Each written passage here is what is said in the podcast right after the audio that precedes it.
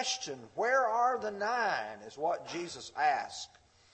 And so many of the events in the Bible have powerful lessons. I mean, the kind of lessons which have the possibility of making our lives richer and better. And when the Lord asked questions, usually there was embedded in the question a very important lesson. Something that is able to make us think, make us better, and as we ought to be. And this act of mercy that we see here in this text has some great lessons for those of us who are Christians today. Let me tell you what I want us to look at. I want us to look, and I know there's a lot of M's in this, but I want us to look at the men and the malady that they were suffering, the kind of, of disease that they had. Second of all, I want us to look at the mercy of our Lord, how He had compassion on these men, and the miracle that He performed that made them clean. And then finally, the motivation behind this Samaritan and what he did in offering thanks to our Lord, and from that, the message that you and I ought to derive. So, for the next few minutes, let's take Luke 17 and let's explore as we read through this section. We're going to sort of take it a couple of verses at a time, and we're going to look at how this lesson unfolds. Let's go back to verses 11 and 12. Now, it happened as he went to, Jerusalem that he passed through the midst of Samaria and Galilee. Then, as he entered a certain village, there met him ten men who were lepers who stood afar off. You know, as you read the Bible, sometimes the locations are important. They tell us a lot about where the Lord is traveling. They tell us a lot about the people who dwelt there. And so, as we're talking about the men here, it says he was in the middle of Galilee and Samaria. Galilee was a province, Samaria was a province. Galilee was around the Sea of Galilee, going all the way to places like Nazareth, Cana, not just around the sea, but even in the area, the general location.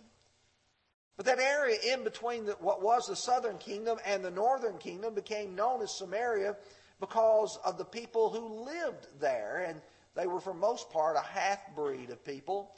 They were detested by the Jews. They just couldn't speak peaceably to them at all. In fact, if you'll remember John 4, when Jesus met the woman at the well, that Samaritan woman, she was astounded that Jesus would speak to her, being a woman and being a Samaritan. But the text tells us that Jesus went into a certain village. Being the fact that it was on the border between Samaria and Galilee, it was probably one of those villages that maybe had people from both types of race, you know, the Samaritans and the Jewish people. And it was necessary at times that Jesus would go through here. In fact, even today, if you're in the northern part of Israel and you're going from around the Sea of Galilee to Jerusalem, there's really three main routes that one could take. One route is to go along the sea to go along that coastal route. The other is to go along the Jordan River Valley. But then there's another one that goes to the central part, which would have gone through what was Samaria then and is mostly the Palestinian territory today. And just like a Jew today would be a little bit concerned going through a Palestinian territory, there was a little concern in Jesus' day for them to travel through Samaria. And John 4, verse 4, John simply says, but he needed to go through Samaria. That's the fastest route. If you need to get there quickly, you're going to go the, the straight line, and he needed to go through there. In Luke chapter 9, he's going to make a journey to Jerusalem and evidently particularly choose to go through Samaria. It says, Now it came to pass when the time had come for him to be received up that he steadfastly set his face to go to Jerusalem. And he sent messengers before his face. And as they went, they entered a village of the Samaritans to prepare for him. You see, there was a need to try to make some preparations. These were not Jewish people, they're not brothers. And we know that if we read the rest of Luke chapter 9, that when they get there, the Samaritan people are not willing to receive Jesus, and James and John wanted to call down fire out of heaven and consume them. But let's return to the malady that these men suffered. They were sick, sick with the disease. And when you think about the disease, you think about sickness being a great equalizer. It doesn't matter if you are a king or if you are the poorest man on the planet, all men get sick. And when they get sick, there's no sense in which you can say, okay, the rich man, he doesn't get sick. We have several doctors in our congregation, and I'm sure every one of them have seen people who were blessed with great worldly possessions. They were rich. Maybe people of importance, people of power. And yet they see people who are so poor they, they have difficulty paying the bills. And yet both of them get sick. And the truth is that when you look at this leprosy, it was not a respecter of persons. In fact, leprosy itself was a very dreaded disease. It was painful in the sense that it would cause your skin, your flesh, to literally rot off your bones. There would be great uh, kinds of, of uh, sores that would develop, and it was a very painful disease. But not only that, it had a social stigma to it that made it even worse. Let me just explore three passages of Scripture that I think can give us a little perspective on it. The first one is found in the book of Leviticus, chapter 13. And in fact, if you want to read all about leprosy and how that you discerned it and how it was treated and how that uh, they carried about it, you can read Leviticus 13.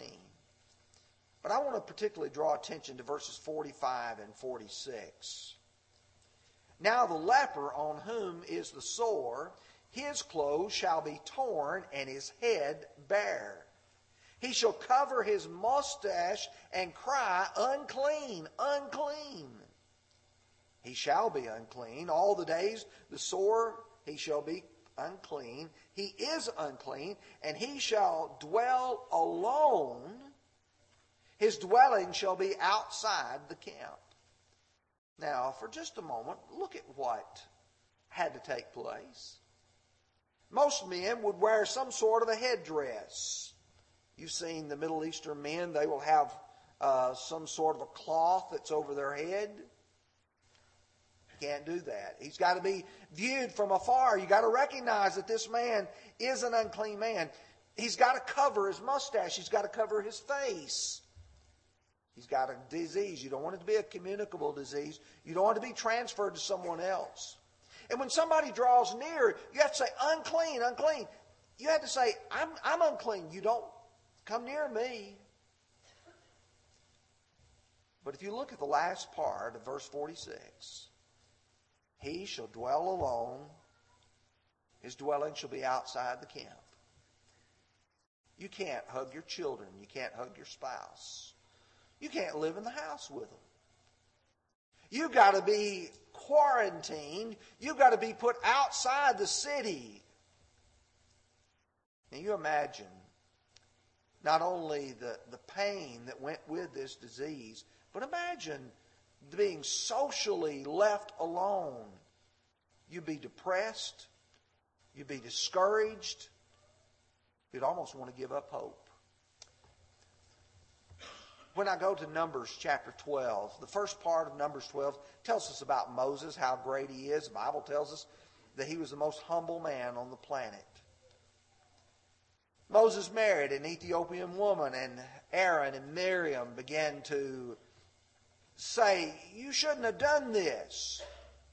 They began to complain against him. And when you get to verse 9, the anger of the Lord was aroused against them, and he departed and when the cloud departed above the tabernacle, suddenly Miriam became leprous, as white as snow. Then Aaron turned toward Miriam, and when he saw, there she was, a leper, and Aaron said to Moses, Oh, my Lord, please do not lay this sin on us, in which we have done foolishly and we have sinned. Please do not let her be as one dead, whose flesh is half consumed Do you see the picture that Aaron is saying? He looks at his sister and he realizes she's got leprosy now. She's like one that's dead. And so Moses prayed to God. You have to realize the significance of this disease. When you go to Second Chronicles chapter 26, there's the discussion of the life of Uzziah. He was a good king. He was a man who did a lot of things that God wanted him to do, and the text says that his life was pleasing to God. But it also tells us that in the period of time, his heart became lifted up. That is, he began to think more highly of himself than he ought to think. In fact, he thought of himself so highly that he decided he would take it upon himself to go into the temple and he would there offer incense to God. And as he walked in the temple, the priests began to say, No, don't do this. You shouldn't be in here. Get out. But his arrogance overtook him. And he began to offer the incense on that sacrifice, on that censer. And the text tells us then Uzziah became furious, and he had a censer in his hand to burn incense. And while he was angry with the priest, leprosy broke out on his forehead before the priest in the house of the Lord beside the altar. Now, if you drop down with me to verse 21, or last part of verse 20, indeed he hurried to get out because the Lord had struck him. King Uzziah was a leper until the day of his death. He dwelt in an isolated house because he was a leper. For he was cut off from the house of the Lord.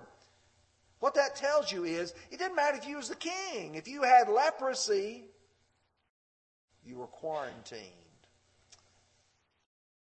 Imagine these ten men outside the walls, and here comes Jesus. But you see, the truth is, is that you and I are afflicted with an incurable disease. Sometimes we don't want to think like that, but the truth is we are. And we're all in need of the Lord's help. Isaiah 53, verse 6 says, All we like sheep have gone astray. We have turned everyone to his own way. In Haggai chapter 2, verses 13 and 14. He's talking about various things that make things unclean. And he said to him in verse 14, he answered and said, So is this people, and so is this nation before me, says the Lord, and so is every work of their hands. What they offer there is unclean. As Isaiah said, Woe to me, Lord, I am an unclean man, and amidst the people of unclean lips in Luke chapter 5, verse 8. Peter says, Depart from me, for I am a sinful man, O Lord. Romans 3, 9 and 10 and verse 23 all say that we have all sinned and fallen short of the glory of God. Now, as I look at the men and the malady they were suffering, normally Jews and Samaritans wouldn't have any association. But you see, they've all been put outside the city. And so these t- ten men are there now, and they're crying out to the Lord, Have mercy on us. Which brings me to the second part. Let's look at verse 13 now in this context.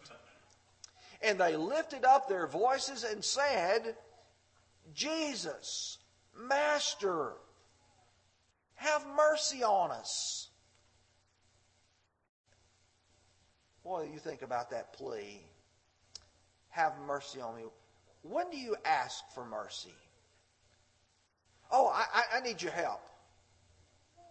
Well, I'll try to help you if I can. You don't necessarily have to have it, but you want it. But when you beg and you plead for mercy, you are in a situation where you don't feel like you have anything else left to do. Consider the rich man as he lifted his eyes in torment Luke 16, verse 24, he cried out, Father Abraham, have mercy on me and send Lazarus that he may dip the tip of his finger in water and cool my tongue, for I'm tormented in this flame. Just please be merciful to me. I don't have anything else I can ask for. These men are begging, they're pleading with Jesus at this time But you have to recognize that no man had the ability to say, Here, put this salve on and it'll make you better. These are men for whom there is no cure. I think about 2 Kings 5. Naaman is a captive in the Syrian army. Very important man to the king of Syria. And the word comes, oh, but if my master could go back to Israel, there is a prophet there who could help him. And so the king prepares a great bounty to send with Naaman, his great commander, and he wants him to be healed. And so he arrives at the king of Israel's palace. And as it happened, the king of Israel read the letter. He tore his clothes and said, Am I God to kill and to make alive? That this man sends a man to me to heal him of leprosy? In fact, he says, What he must be doing is trying to seek a quarrel with me. I can't heal this man of leprosy. But he's got to find that prophet. There's no cure for sin either, not as far as man is concerned. What can I give for the sin of my soul? As I began to explore John 6, verses 68 and 69, Jesus had been talking about being the water of life, and there were people who began to start wandering off because he had told them, You've only come for the loaves and the fishes. You didn't really come because you wanted to hear the message of truth. And it says, From that time, many of his disciples walked with him, went back and walked with him no more. Jesus said to the twelve, Do you also want to go away? And Simon Peter answered him, Lord, to whom shall we go? You have the words of eternal life. We've come to believe and know that you are the Christ, the Son of the living God. There's nobody else to whom we can go, Lord. Just like Jesus said in John 14, verse 6, I'm the way, the truth, and the life, and no man comes to the Father except through me. There's only one way to get forgiveness of sin, and that's through the blood of Jesus Christ. Jeremiah 10 23, it's not a man that walks to direct his own steps. 1 Peter chapter 1, verses 18 and 19, knowing that you were not redeemed with corruptible things like silver and gold from your aimless conduct received by tradition from your fathers, but with the precious blood of a Christ, as of a lamb without blemish and without spot. It's only because of the blood of Christ that you and I can have our sins forgiven. And just like those men, and you look at the mercy that they're begging for, you and I have to beg for mercy because we can't heal ourselves. But Jesus told them what they needed to do in order to obtain mercy. He gave them some instructions. He told them to go and to show themselves to the priest. When I go to Leviticus, excuse me, Luke chapter 5, verse 14, there's another account of that. And there's a man there, he says, Go show yourself to the priest and make an offering for your cleansing as a testimony to them, just as Moses commanded. You see, what Jesus told him to do was what the law said. You obey what the law says. Obey what the law says. You go back to Leviticus chapter 13, verses 2 and 3. He says, when a man has this spot on his skin and the swelling, the scab, the bright spot, it becomes skin of his body like a leprous sore, then he shall be brought to Aaron the priest or to one of his sons the priest. You see, that's the way you do it. Jesus told him to do what Moses had taught. You and I have to realize we also have to have obedience. Oh, I can't save myself. I'm not the one who's able to provide the salve, or if you want to use, like our song says, the balm of Gilead. You see, we have to come to Jesus. But when I read, but when the kindness and love of God our Savior appeared, not by works of righteousness we have done, but according to His mercy He saved us through the washing of regeneration and renewing of the Holy Spirit, whom He poured out on us abundantly through Jesus Christ our Savior that having been justified by his grace, we should become heirs according to the hope of eternal life. You and I come to Jesus, we have to come on the terms which he has set. Jesus respected the law and he respected obedience in them. And that leads me to the last part, which I think is where the Lord really draws focus and attention. Let's look at verses 15 and 16. And one of them, when he saw he was healed, returned and with a loud voice glorified God. And he fell down on his face at his feet and gave him thanks. And he was a Samaritan. After being cleansed, one of them, one of them who was a Samaritan, returned to give thanks. Now, that implies, and as we will read later, that the others must have been Jews. And when I think about that, it reminds me of what the Lord just spoke a few chapters earlier in Luke chapter 10.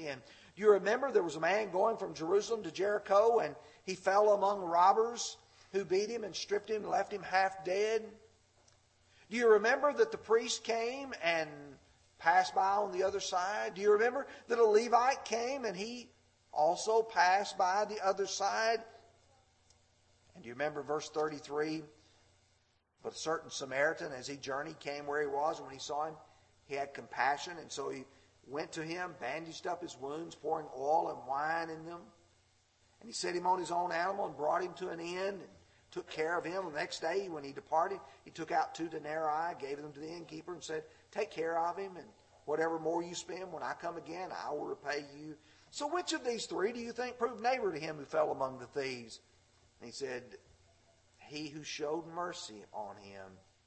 And then Jesus said to him, Go and do likewise. Don't you think it's significant that it was a Samaritan who showed mercy in Luke 10, and it is a Samaritan who shows thanks for mercy in Luke chapter 17. Okay, here's a point. Religious people often forget their own brokenness and fail to show compassion. You know, here comes a man who's just been healed and he recognizes what's been done for him. But here we are, and we sometimes look at ourselves and, and we think we have no sin. We look at ourselves as if there's no flaws in any of us and there's no needs that we have. And I want you to listen to Luke chapter 7, verses 29 and 30.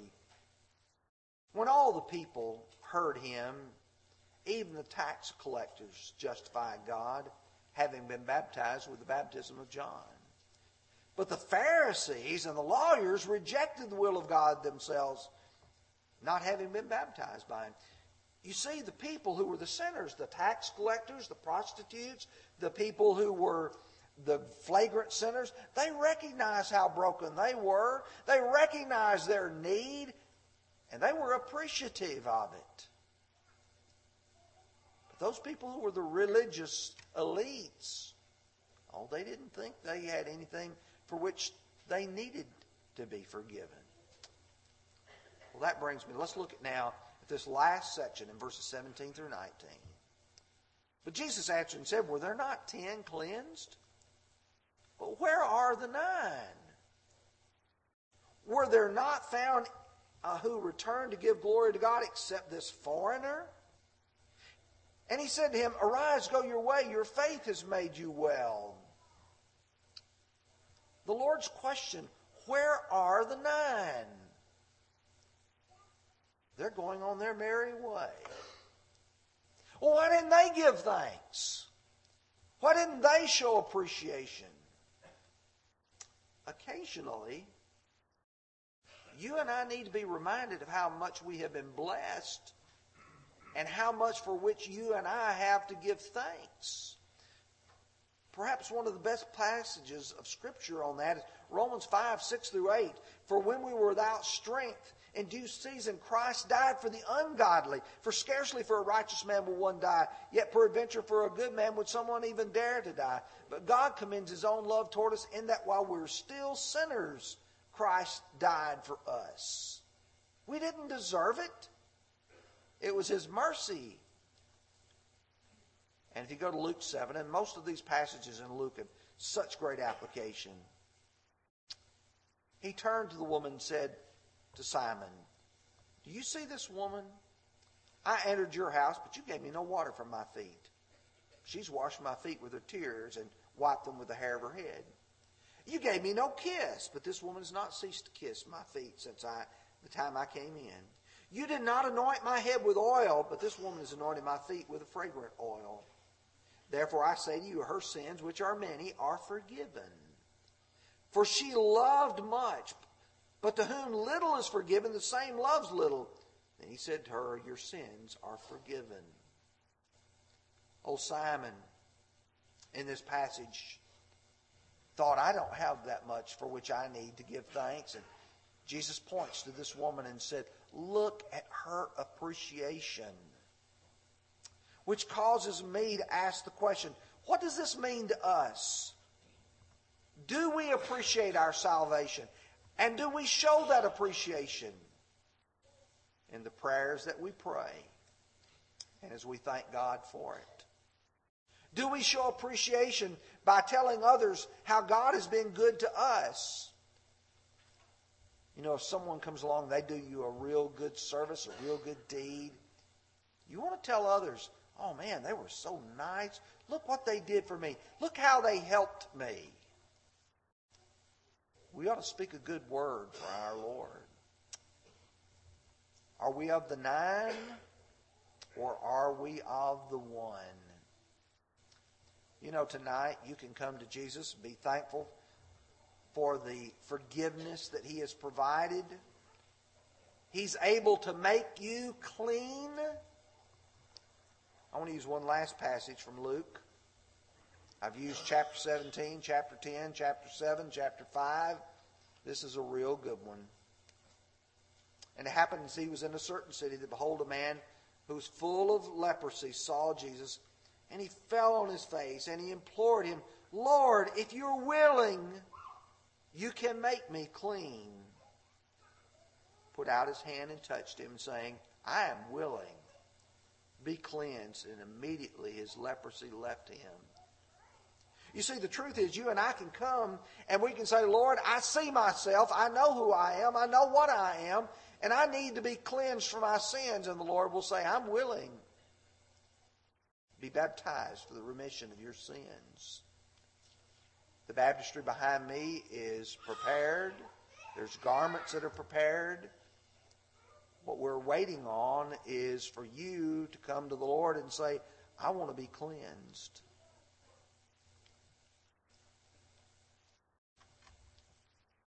Some of us may have relapsed. And we may need to come back to the Lord and say, Lord, will you forgive me? You're not baptized again, but you can pray to the Lord and the blood that he shed for you will continually cleanse you from your sin. If you need to respond, would you come while together we stand and sing?